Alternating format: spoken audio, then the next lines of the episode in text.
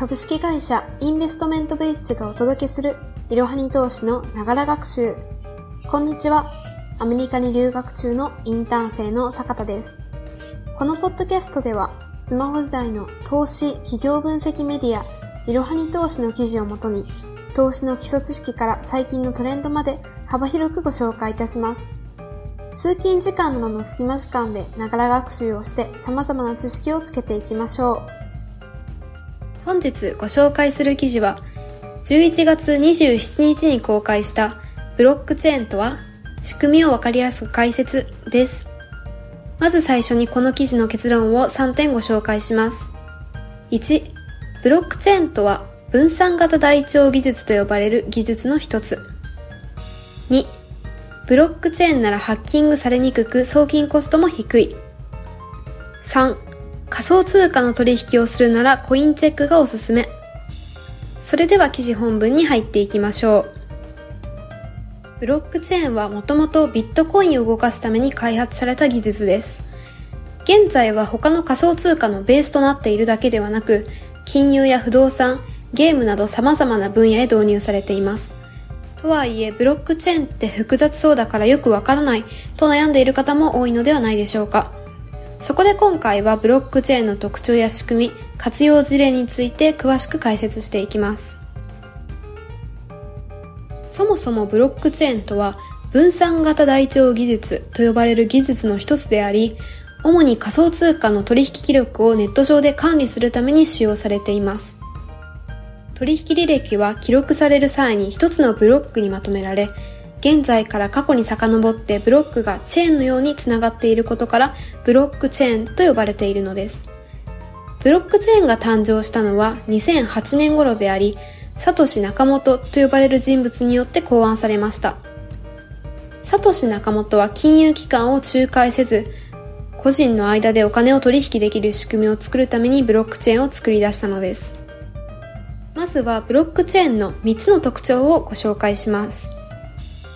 ひとつめは管理する主体がいないということ。ふたつめは取引記録の改ざんが困難ということ。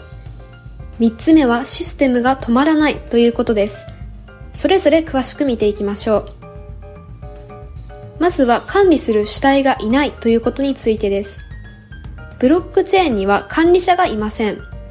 通常であれば個人間の取引履歴は中央管理者が記録しており、例えば エーティーエム を利用した取引や キューアール 決済などの取引はサービス提供企業によって管理されていますよね。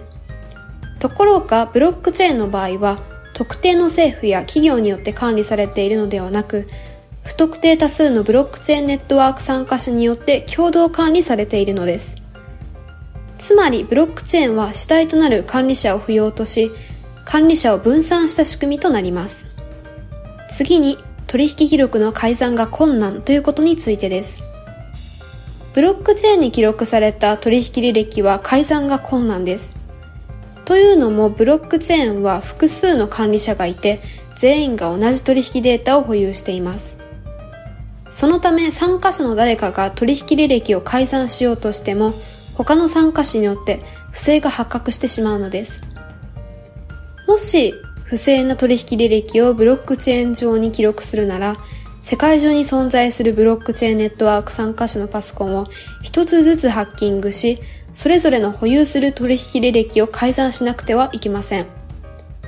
しかし不特定多数のパソコンにハッキング行為をするのは現実的ではないため、ブロックチェーンの設計自体が改ざんを防ぐことに役立っています。みっつめはシステムが止まらないということについてです。ブロックチェーンはシステムが止まらないため、取引履歴を記録できないといった事態になりにくい特徴があります。ブロックチェーンは世界中のネットワーク参加者の力によって稼働しているため、仮に一部の参加者のパソコンがダウンしたとしてもブロックチェーン自体には影響しません。一方で従来の金融機関、企業などであればサーバーダウンなどによってシステム全体が止まってしまいます。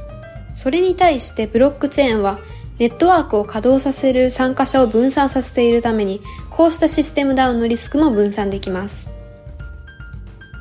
ではブロックチェーンの仕組みとはどのようなものなのでしょうか。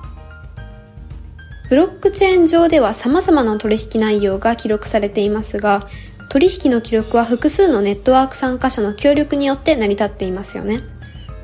では、なぜ彼らはブロックチェーンに協力するのでしょうか。その理由はブロックチェーンの取引記録に協力することで報酬を獲得できるためです。ブロックチェーン上のデータは記録される前にその取引内容が正しいかどうかを確認しなくてはいけません。取引内容の正しさを証明するためには専用のパソコンを用いた膨大な計算処理が必要になります。そして正しい内容であると承認された取引内容だけがブロックチェーンに記録され、記録を手伝うと報酬を受け取れるのです。ビットコインのブロックチェーンならビットコイン、イーサリアムのブロックチェーンならイーサリアムが報酬となり、それぞれのブロックチェーンによってもらえる報酬は異なります。このようにブロックチェーンの取引内容が正しいかを検証、承認して記録し、報酬を獲得することをマイニングと呼び、マイニングをする人をマイナーと呼びます。ブロックチェーンの特徴やマイニングについて知ることができましたが、ブロックチェーンにはメリットだけではなくデメリットもあります。メリット・デメリットとしては次のような点が挙げられます。メリットとしてはハッキングされにくい、そして送金コストが低いということが挙げられます。デメリットとしては取引速度が遅い、そして秘密鍵をなくすとウォレットを利用できなくなるということが挙げられます。それぞれ詳しく見ていきましょう。まずはメリットのハッキングされにくいという点についてです。ブロックチェーンはハッキングされにくいというメリットがあるため、資産をハッカーに盗まれるリスクは低いです。ブロックチェーンは仲介者を不要とし、ネットワーク上で利用者を直接つなげるため、顧客の資産を誰かが代わって預かることはなく、ピアツーピア、個人間での取引が可能です。通常であれば、A さんが B さんに対して送金をする場合、銀行の エーティーエム や キューアール 決済を利用しますが、その際には金融機関・企業の仲介が必要です。そして仲介者となる金融機関・企業は、顧客同士の取引を実行するために顧客の資産を預かります。もし資産を管理しているサーバーがハッキングされてしまうと、資産が流出するリスクがありますよね。一方でブロックチェーンの場合、利用者同士で直接お金をやり取りできるシステムなので、そもそも顧客の資産を一元管理しているサーバーを必要としません。次に送金コストが低いというメリットについてです。ブロックチェーンは従来の送金手段よりもコストを抑えることができます。また、仮想通貨の取引は仮想通貨取引所でも可能であり、コインチェックではユーザー間の送金手数料は無料です。一方で従来の金融機関では、引き出し、預け入れ、振込手数料などがいっかいあたりひゃくえんからさんびゃくえんかかるケースもありますよね。国際送金はさらに高く、例えば東京からアメリカに送金するのにはさんぜんえん程度が必要です。ブロックチェーンでの送金は従来の国際送金の代替手段となる可能性も高いですよね。次にデメリットの一つ目として挙げた取引速度が遅いということについてです。ブロックチェーンのデメリットとしては取引速度が遅い点が挙げられます。例えばビットコインの場合は取引処理にじゅっぷん程度必要になります。リアルタイムでの決済手段としてはクレジットカードや キューアール 決済などの方が適しているでしょう。しかし、ブロックチェーンの送金チェーンの問題は以前より議論されています。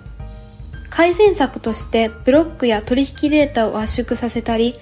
ブロックチェーンの外で取引処理をするといった方法が検討されています。そのため、いずれはブロックチェーン上で素早い決済手段が登場する可能性もあります。デメリットのふたつめとして挙げたのは、秘密鍵をなくすとウォレットを利用できなくなるということです。ブロックチェーンを利用するためには、ウォレットと秘密鍵が必要になります。ウォレットとは仮想通貨を保管するための財布であり、ネット上で無料で作成可能です。そして秘密鍵とはウォレットを利用するためのパスワードです。ウォレットを作成するときに秘密鍵が表示されるので、利用者は秘密鍵をメモして忘れないようにしておかなければならないのですが、もし秘密鍵を紛失してしまうと、ウォレットを利用できなくなってしまいます。しかも秘密鍵は再発行はできないので注意しましょう。ブロックチェーンには大きく分けて、パブリックチェーンとプライベートチェーンがあります。ふたつの大きな違いは、ネットワークに参加できる範囲が限られているかどうかです。パブリックチェーンはこれまで解説してきたブロックチェーンの特徴と同様ですが、プライベートチェーンは会社など組織での活用が想定された仕組みになります。プライベートチェーンでの承認作業は組織の関係者だけが関わるため中央集権的ですが、承認速度は速くなります。また、プライベートチェーンの中には複数の組織間で同じブロックチェーンを取り扱うコンソーシアム型と呼ばれる仕組みもあります。最後にブロックチェーンの活用事例について見ていきましょう。一つ目は仮想通貨取引所コインチェックが提供している エヌエフティー プラットフォームコインチェック エヌエフティー です。そもそも エヌエフティー とは画像や音楽、動画といったデジタルデータの権利関係を記録するブロックチェーン上のトークンのことです。エヌエフティー も仮想通貨同様にブロックチェーン上で発行され、コインチェックでは エヌエフティー のマーケットプレイスも用意しています。ゲームで使う エヌエフティー やトレーディングカードの エヌエフティー など様々なデータが出品されていて、ユーザーはプラットフォーム上で購入ができます。ただし、コインチェックでの エヌエフティー のやり取り自体は、ブロックチェーン外で行われています。ユーザーがコインチェックで購入した エヌエフティー を他のウォレットなどに移す際に、ブロックチェーン上でコインチェックからユーザーのウォレットに エヌエフティー が移される仕組みとなっています。ふたつめのブロックチェーン活用事例は、企業間情報連携推進コンソーシアムのネクスチェーンです。ネクスチェーンでは複数の企業間で情報交換に活用できるコンソーシアム型のプライベートチェーンで エヌティーティー ドコモ、積水ハウス、損害保険ジャパン、東京ガスなど多くの企業が入会しています。ネクスチェーンを利用したサービスの一つとして引っ越し手続きのワンストップサービスが挙げられます。通常、引っ越しには不動産の契約から引っ越し業者への申し込み、そして電気、ガス、水道、保険などの契約をやることが多くあります。そこでブロックチェーンを利用し、各企業間で顧客情報を共有することで、顧客が契約手続きの手間を削減できるような仕組みを考えているのです。ネクスチェーンを利用すれば、顧客は一度の手続きで複数の契約を済ませられますよね。今回は仮想通貨のベースとなる技術であるブロックチェーンについて解説してきました。最後に、この記事で最も重要なポイントをみっつにまとめます。いち、ブロックチェーンとは分散型台帳技術と呼ばれる技術の一つ。に、ブロックチェーンならハッキングされにくく送金コストも低い。さん、仮想通貨の取引をするならコインチェックがおすすめ。今後ブロックチェーンが普及していけば仮想通貨を利用する機会はさらに増えるかもしれません。そのため情報にくれぐれも乗り遅れないようにしましょう。本日の息抜き。今回は ユーフォー に関するニュースをお伝えします。じゅういちがつにじゅうよっかにアメリカ国防総省が ユーフォー 調査部署を新設したことを発表しました。国防総省が今年ろくがつに公表した報告書では、複数の ユーフォー の目撃情報について十分な説明がなかったのですが、国家安全保障上のリスクになり得ると警告していました。今回設置されるグループは、軍部と情報機関のトップの管轄になり、対象となる物体を検知、識別、特定をする役割を担うといいます。議会は昨年はちがつに軍関係者による空中を不規則に移動する物体の目撃情報が相次いだことから国防総省に調査を要請して ユーフォー 調査部署の設置が実現されました。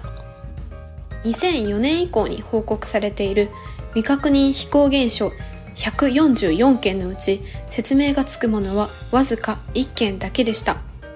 国防総省は残りのひゃくよんじゅうさんけんについては地球外からの活動だという明確な指摘はしてないのですが、地球外のものだという可能性は排除をしていませんでした。宇宙関連のニュースはどれもワクワクするものばかりですよね。皆さんも今後ぜひ注目してみてください。次回はメタバースとは関連株も初心者向けに徹底解説です。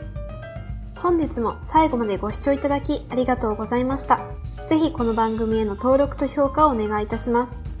ポッドキャストのほか公式 ライン アカウント、Twitter、Instagram、Facebook と各種 エスエヌエス においても投稿しているので、そちらもフォローをよろしくお願いいたします。ローマ字で@いろはに投資です。また株式会社インベストメントブリッジは個人投資家向けの アイアール 企業情報サイトブリッジサロンも運営しています。こちらも説明欄記載の ユーアールエル よりぜひご覧ください。